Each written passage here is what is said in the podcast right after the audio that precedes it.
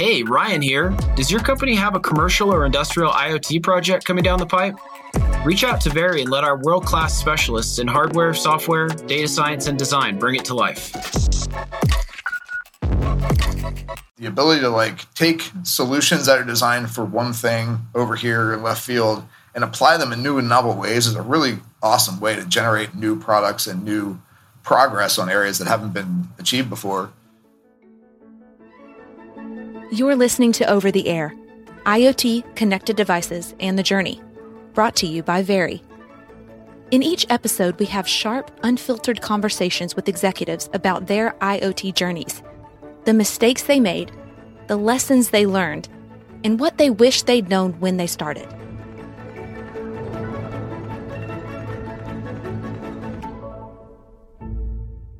Hey everyone, welcome back to Over the Air Connected Devices and the Journey. My name is Ryan Prosser, CEO of Very, and today I'm joined by Luke Wilhelm, former head of hardware for Uber's Flying Car Project and Very's current chief product officer. Most importantly, my new co host. Luke, welcome to the show.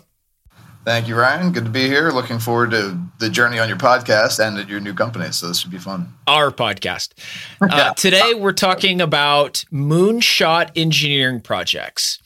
Um, so first, some background. Luke uh, is an old friend of mine. We were, last worked together in 2009 or 10. Luke, you were the VP of engineering at a company called Green Charge Networks. Flash forward 10 or 11 years and you, you know you're like i said running hardware for uber's flying car project. I'm sure that's not what uber calls it. That's what ryan calls it. Um, can you talk a little bit about your journey? So like start us off what were we doing at green charge? You know talk about maybe some of your uh, your time at apple and then Uber and and you know where are some of the things you're going to be up to here at Very? Yeah, sure. So I guess it helps a little bit the background before I got to Green Charge Networks. As you know, well as you know, but I'm not sure our audience knows. Green Charge Networks did a lot of work in grid energy storage and kind of energy management of buildings and EV chargers and solar installations. And prior to that, I had worked at two other battery technology companies, both in nickel metal hydride and then later lithium ion batteries, doing everything from cell design to manufacturing plants to battery packs, mostly automotive. So I met you guys and, and worked there for a while. After I left you, I went to a to the moved up to the uh, Bay Area here in San Francisco and worked at a solid state battery company called QuantumScape, who's made a lot of news recently. They just went public this past year on a, on a SPAC, which is a very interesting and difficult chemistry problem around battery technology. After that, I went to Apple for a little over three years, I think. Led a pretty substantial cross functional team there, developing kind of I'll just say a new product systems that were pretty complicated and cut across a lot of disciplines, uh, involved new facilities, involved leading hard teams, innovating and inventing new solutions to hard problems. Uh, then I went to Uber, where, as you say, I took over the hardware engineering function for the flying car project, which I think they would rather me call Uber Elevate. Um, that that uh, recently also sold uh, out from Uber to a company called Joby Aviation. So that's where they are. And when that kind of transaction happened is when I joined you at Very, Chief Product Officer. And I'm super excited about getting into this space. I think bringing some of my background across manufacturing and technology and engineering uh, solution sets and team building and bringing that kind of to the very space and the IoT space in general, which is a kind of a new area for me. So I'm very excited to dig into it and um, kind of get the best of both worlds, hopefully. Yeah, great. We're going to talk maybe on the back end of the program about some of the technology investments that Very makes in in the connected device IoT ecosystem, which you know is basically Luke's mandate is kind of overseeing that. But one of the things that's always really impressed me about you is major companies trust you to oversee these huge, critically strategic engineering initiatives and uh, you know it's always struck me that like that is definitely I don't know your strongest suit for for folks that are out there. You know, today we're talking about moonshot engineering projects. So like things that a company is going after that are like a, a really big initiative, something that you definitely know a thing or two about. Right off the bat, somebody out there in the audience is saying, man, this is exactly what we're doing at my company, and I'm leading that initiative. What are some of the things if they're a first timer leading, you know, a major moonshot type of initiative, as Luke is looking at this, let's say you were having a beer sitting across the table, what pieces of advice would you give to them that maybe they're not thinking about going in or, or maybe a person wouldn't normally consider right off the bat? Sure. I think I'm sure there are a lot of things going through somebody's mind, having been there a number of times, sitting in that position. I think the things that jump out at me as the most important ones to focus on, and I don't know that they wouldn't have thought of these, but it's definitely what I would spend the time on. One is building a really high quality team around you of kind of like your lieutenants essentially that are going to be much, maybe even better experts in particular areas and really like helping you gauge whatever the highest risk items are in this crazy thing that you're about to take on, what things you have to invent, what things need pushing new technology into new applications or whatever. Uh, but really, like building up that first line, that core team, and it's really easy to to push that off because you're trying to do so many things to get the project off the ground, and so you're trying to do everything in all these different areas. And really, what you need to be doing is focusing on hiring.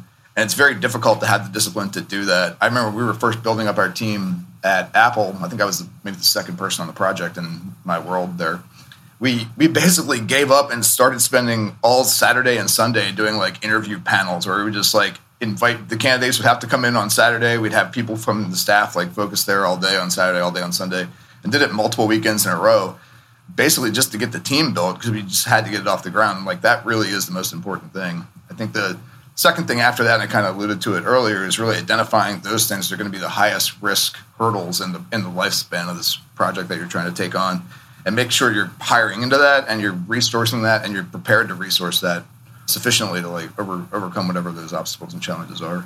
So it, it sounds like, you know, right off the bat, you're saying focus heavily on team. Yeah, absolutely.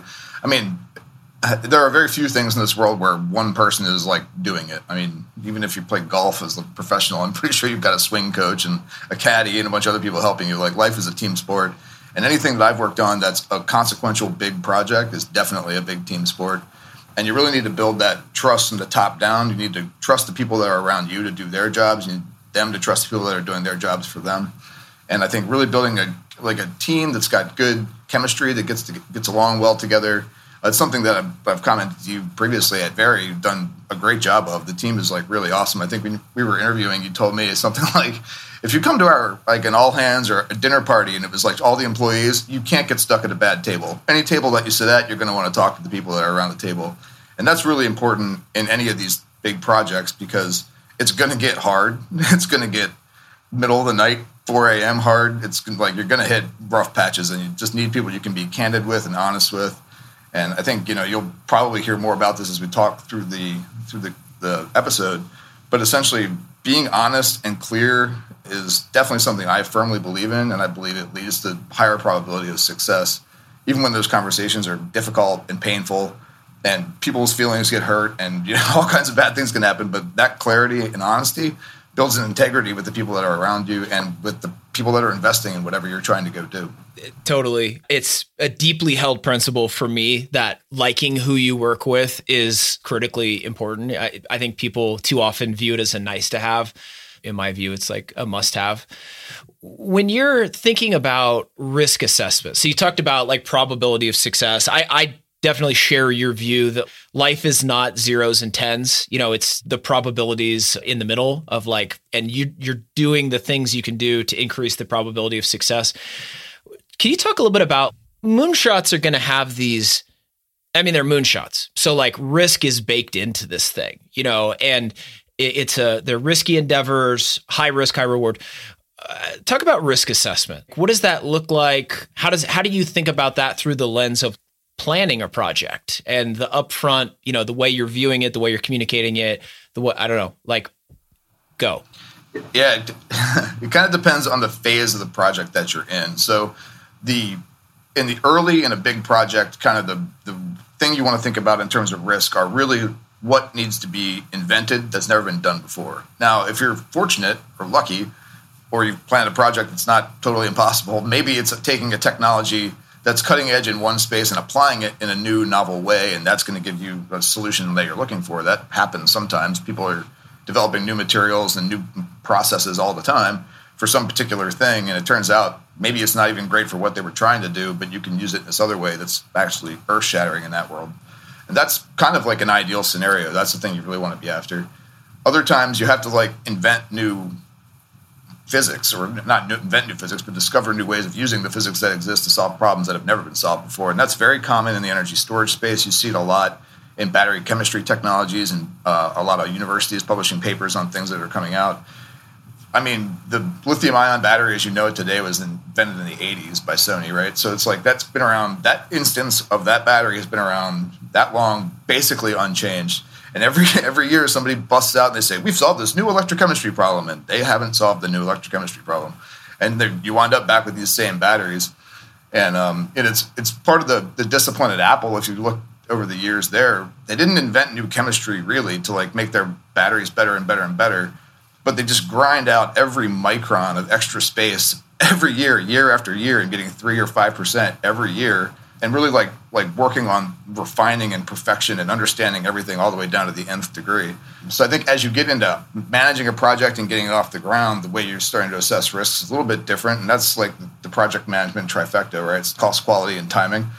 Those three things are like what you're always trying to optimize around. You can kind of push and shove them around depending on where you are, what the highest risks are uh, but those are the things you're trying to optimize to get all of them over the goal line kind of at the same time.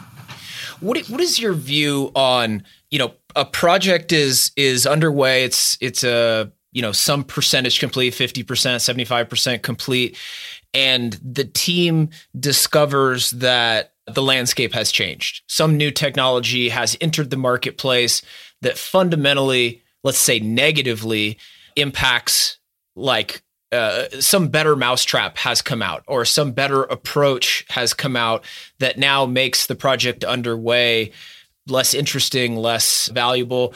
You know, is it, it, it, like I guess one school of thought is like, hey, show must go on, get the thing complete, get it shipped, and then iterate, or you know, tip over and back to to the drawing board. Like, can you talk about your view on that and, and what you've seen work in your career? Yeah, I think there are kind of a couple of ways to think about that type of a scenario.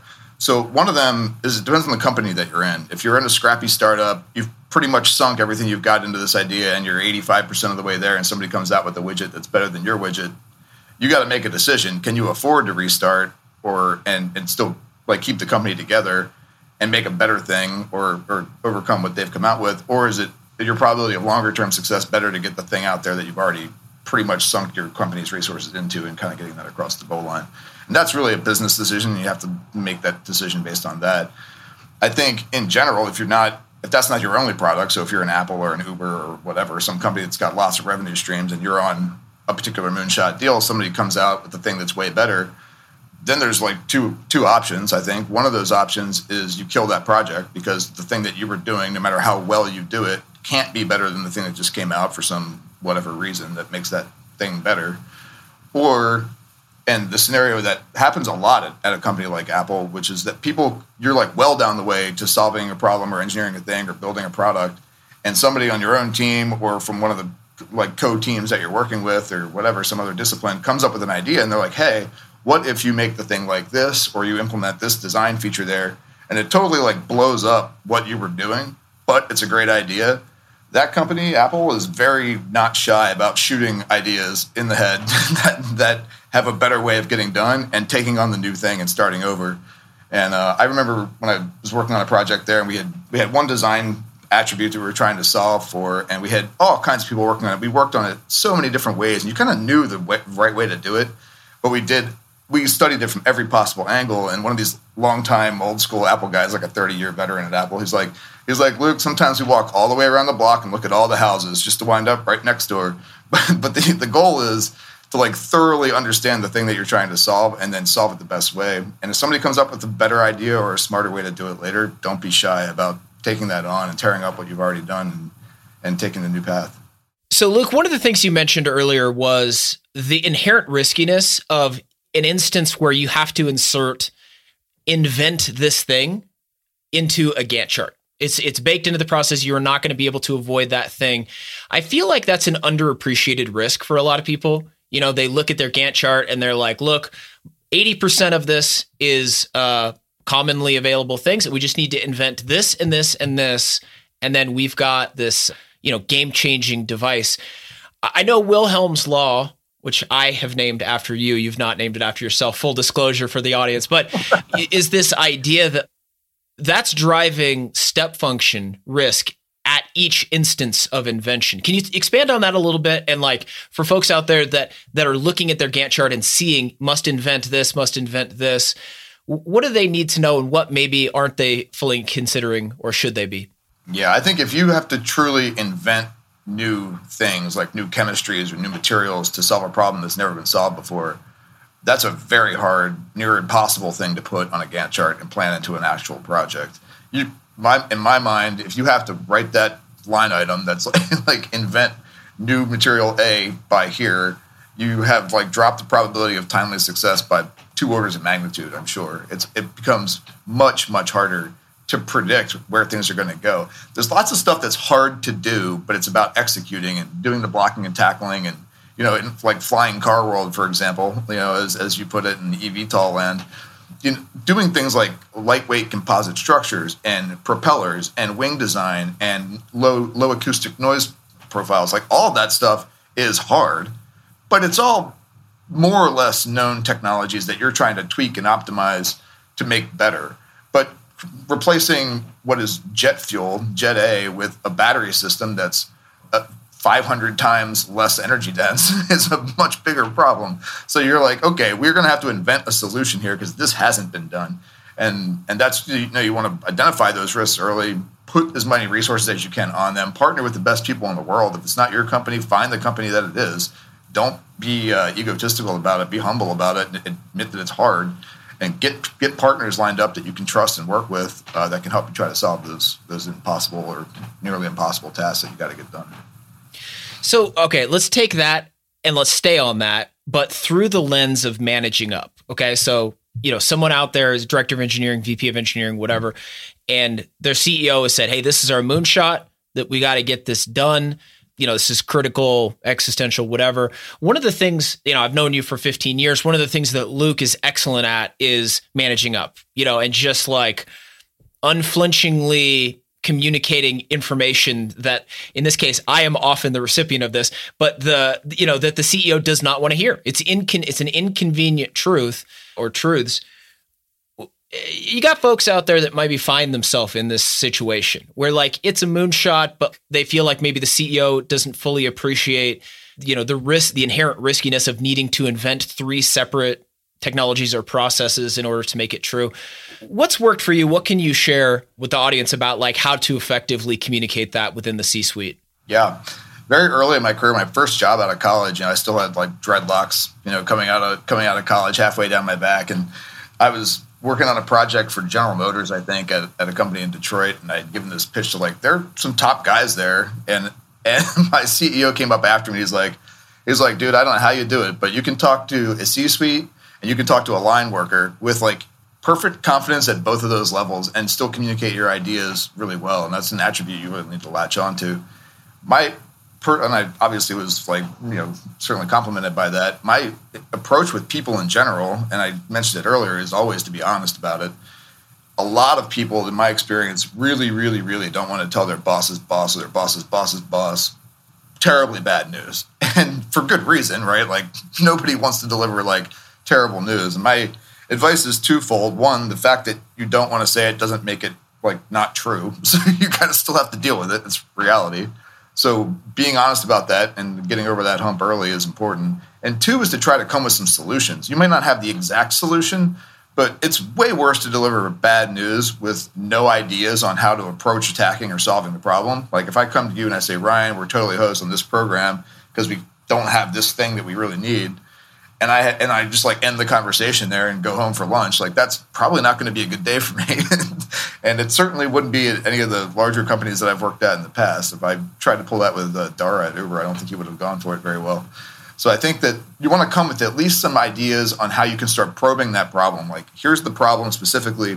I think we can get after it by partnering with this company that does something similar, or this team has approached something similar this way or we're going to try to understand it deeper by buying this tool with this microscope or this whatever and understanding that the problem better and give some like steps down the down the path you may not see all the way to the end of the path but at least give some confidence that you're on it you're trying to solve it and you're being open wide to different solutions coming from anywhere that they present themselves. One thing that I, I've always admired about most of the of the hardware companies whose products I find that I am uh, the biggest fan of, they've really weaponized the word no. They understand what they're trying to do and they say no to almost everything. And then it seems like, you know, when that leaves them free to when they say yes, go just completely nail it.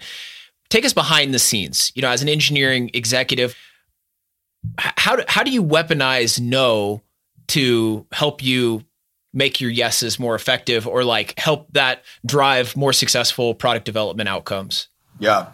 I think, you know, at Apple, like it's literally taught to you in some of the exec level comms and strategy classes that you wind up taking there as they invest to develop staff to say no early and often like that's one of like the flashcards that you get basically of, of, like a mantra and i think through my career the good ceos that i've worked with are able to identify things that just don't add that like for they're either in the project for the wrong reason some person invented it and so they're personally attached to it so it's lingering on in this project even though it's not really adding value it's not doing the thing it should do uh, so lots of good leaders have said no to things over the years, but Apple was very formalized about it. Like they really taught that, and you know Steve Jobs was infamous for his his desire and demand to be uh, pushing ideas onto customers, right? Like deleting floppy drives and deleting CD drives and all, all sorts of things like that, and and saying no to things that he considered superfluous or, or, or the team thought was superfluous ultimately. So I think that especially if you're in you know smaller company, smaller startup company that's really strapped for cash, you don't have the luxury of trying to pursue everything that might be fun to pursue. You really need to like you need to weed out the things that are not going to add maximum value to the actual solution that you're trying to chase after and try to eliminate those peripheral things that people very quickly can go down and spend a lot of time and money or people's hours on that's not really on the right path. And so, you know, trying to constantly correct to stay on that right path uh, to solving the actual project problem, like the real core issue mission that you're after, is super important. And that can be deleting features, that can be deleting people, that can be deleting organizations. It's uh, it's correcting the problem as soon as you can and saying no to things that are not solving the, the fundamental thing that you're going after. Last topic related to, I, I guess, what I would characterize as like some of the softer skills related to managing these moonshot initiatives. And and often like at the top it does come down to managing a lot of these softer elements.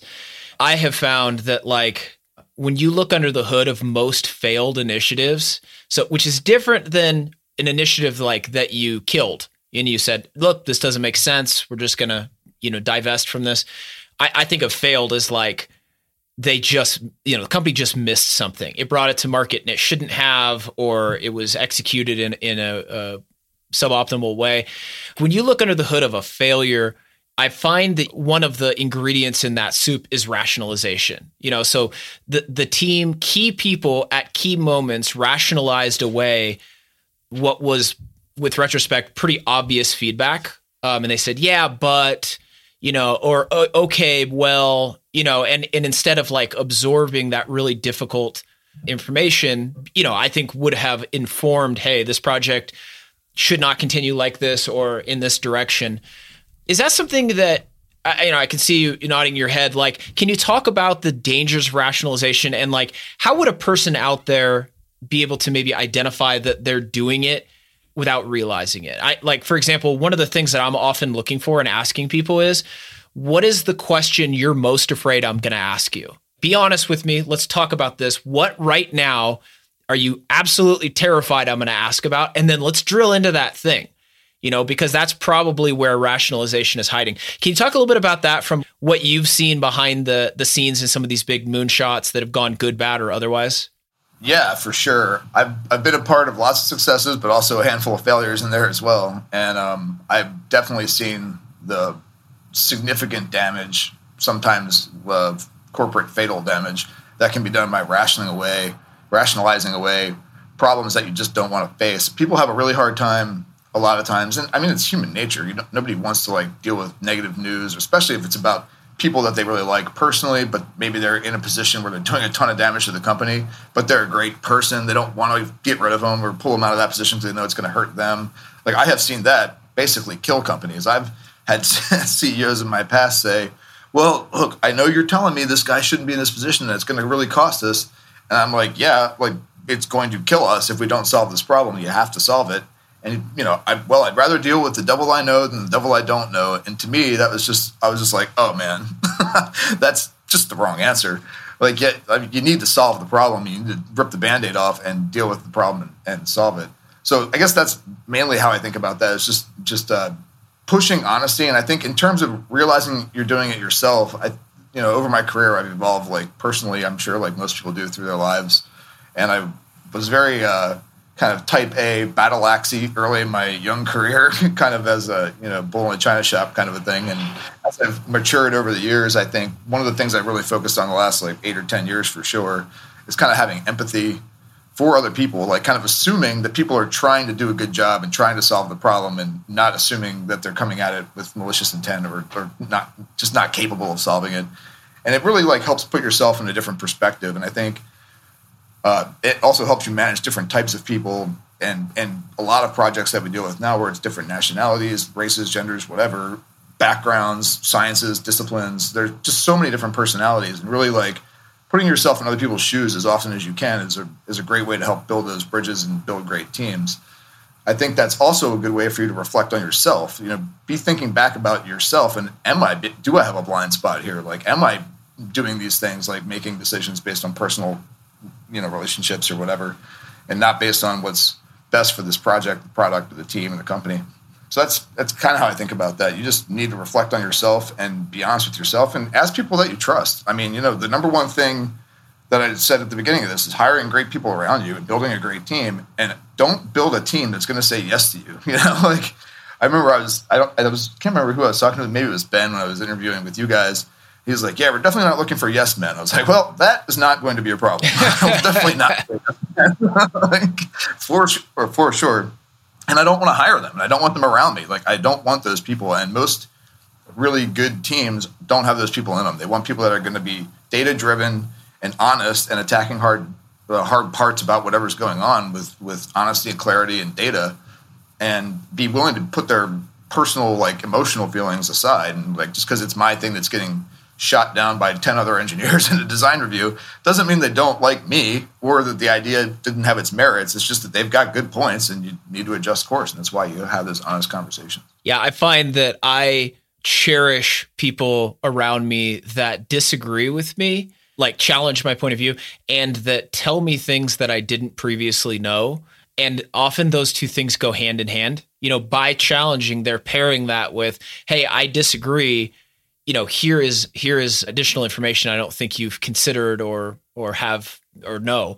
I was just say that also goes back to that empathy point because if you put yourself in other people's shoes, you, you can start to realize they don't have all the information and the facts that you have. They have more in some areas and less in other areas, and and remembering that before you overreact or knee jerk to a particular scenario is really important. And because uh, to your point, it's like a lot of times they didn't know a thing that they maybe would have gotten to the same answer you're on if they would have had that information. So I totally agree with you on that. Would you say that you've seen more big projects fail because leadership rationalized away difficult personnel issues aka I, think everyone has seen what you were describing and probably a lot of people in the audience are nodding their head right now saying yeah yeah yeah. I've seen instances where some key managers or direct contributors or whatever should not have been on this team maybe not even at this company but for you know various reasons the the difficult decisions were not made to do anything there. So that versus you know the insertion of invent thing here into Gantt charts? Like, which, which one would you say, in your personal experience, has killed more projects, driven more successful, unsuccessful outcomes? I should say. Yeah, I think the so I've definitely been a part of both. I will say the biggest failures, company failures that I've ever been a part of, whether I was still there when they failed or not, uh, is a result of poor, poor key people being in the wrong role. Like good people that are in a role they're not capable of running, and a lot of times that those roles can be very expensive roles to be in, you know, COO type roles or whatever. Like those roles where like they're managing a lot of money through the company, and if they steer it the wrong direction, you can start funneling dollar bills into a furnace very, very, very fast. And So those are the, the biggest failures that I've seen of a company. The the not invented not not invented by this date or not created new physics by this date challenge definitely exists. But and if the team is honest about that, you're kind of you know that's a real thing. Like you know that's a risk. Like I worked on multiple battery chemistries where you're trying to invent a chemistry that's super stable. And batteries are like really hard things. Like these materials that really want to get together and create a bunch of heat are like microns apart, and you're jamming as much of it in these little tiny lightweight boxes as possible. And lots of materials are not stable in all that environment. The voltages, the chemistries, the chemicals that are going on, like tons of stuff in there makes that very hard. And so if the team is honest about that and they're presenting data honestly and in a transparent way, then the, the management will see that, the management will understand that. And if you have the backing from your investors and your funders to tolerate that risk, those companies may not be, and in some cases still aren't successful and have been around 15 or 20 years, but they have an honest rapport and can still go back again and fight another day, and they're still making progress down a really long, complicated road. I haven't seen like the, the scheduling of invention in an, in an honest environment kill a company or kill a program. I've seen people be disingenuous about results they're getting and those types of things can also cost you tons of money because somebody's telling you like this thing is going to work and i'm showing it on this data that this is going to work. And it turns out fast forward a year that data wasn't accurate. Like something about it was wrong. Like part of it was generated from one design and part of it was generated from a different design or whatever. Somebody like did a thing that was kind of not genuine and that can cost you millions and millions of dollars and six months or a year or whatever of time. And so, uh, that can kill a company as well uh, for sure. But, yeah, on the subject of disingenuous reporting, you know, I'm I'm I'm about halfway through Ken Burns's documentary on Vietnam, and I think you know Ken Burns puts out fantastic documentaries, and you can see time and time again Robert McNamara, you know, reporting frankly disingenuous feedback, um, and and it it like th- informing baseline assumptions that then others were building upon. And, you know, when your baseline assumptions are not just incorrect, but like bad faith, created in bad faith, you know, nobody else has it's very difficult to to craft a winning strategy on uh, on that kind of a foundation. And it's that time period now, course, is so so obvious with the benefit of 50 or 60 or 70 years of history wasn't as obvious at the time but you can now see with the benefit of that that like disingenuous reporting of metrics and information and feedback basically set everybody else up, including two presidents of the at least two presidents of the United States, up for colossal failure. Yeah, hundred percent agree on all those points. Ken Burns documentaries are fantastic. I definitely agree with that. And I also agree that you know, in my world, like disingenuous things have resulted in loss of money or time. They haven't resulted in losses of life, but that certainly is a real thing. And you know, it's a, it's a real thing in the automotive world, or the aerospace world, or obviously in military and you know, government politics. Yep. So. Yep. Okay. Last question. So, you know, we're talking about, um, you know, uh, Ken Burns. We've talked a lot about large engineering moonshots. Talk a little bit. I know you're a big fan of of, of uh, science fiction. One thing I've always wondered, looking at the world of science fiction, whether it's like I don't know, The Matrix, or going all the way back to uh, Space Odyssey. Art informs science, science informs art. What's your view on which is leading the other? I mean, certainly I think there's a bit of both, right? It's a, a bit of a feedback loop, but my feeling is that like science fiction art generally informs science. You know, the most the, the best example or like the most obvious example is uh, kind of Star Trek. And you look at like flip phones and disk drives and iPads and like all kinds of stuff that, that was around you know, in the '60s on in, in Star Trek episodes.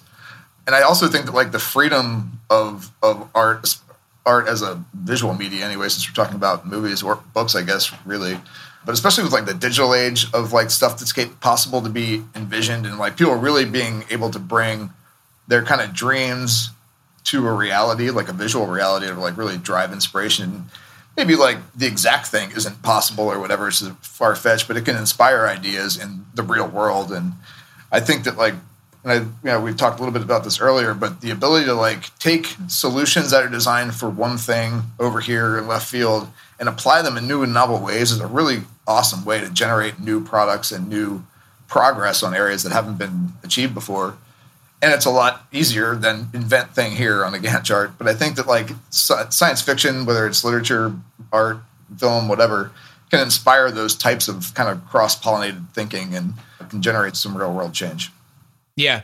No, I think you, you see over and over in the best science fiction or an element of great science fiction that design thinkers are now untethered by engineering realities you know? And so eh, eh, when it's in a book or on tv or movie like it doesn't actually have to function in real life. You know it just has to be something that like uh, optically is interesting and and compelling and makes sense you know to look at whether or not like it has the computing power to be able to you know or the computing power if moore's law has caught up with the thing yet that's irrelevant through the lens of of science fiction which i think is what makes it an intriguing category well, Mr. Luke Wilhelm, we are out of time today, but I want to thank you for coming on. I'm very excited to have you as the co host for future episodes.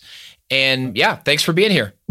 Absolutely. It's a pleasure to be here. And I look forward to both uh, being your co host and joining Very and getting this thing off the ground.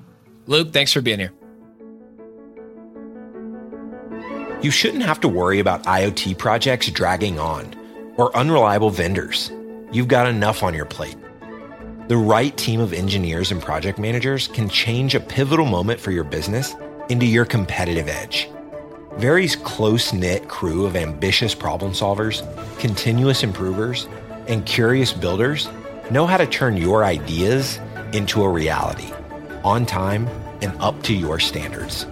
With a focus on mitigating risk and maximizing opportunity, we'll help you build an IoT solution that you can hang your hat on Let's bring your IoT idea to life. Learn more at verypossible.com. You've been listening to Over the Air IoT Connected Devices and the Journey. If you enjoyed today's episode, make sure to hit subscribe in your favorite podcast player and give us a rating. Have a question or an idea for a future episode? Send it to podcast at verypossible.com. See you next time.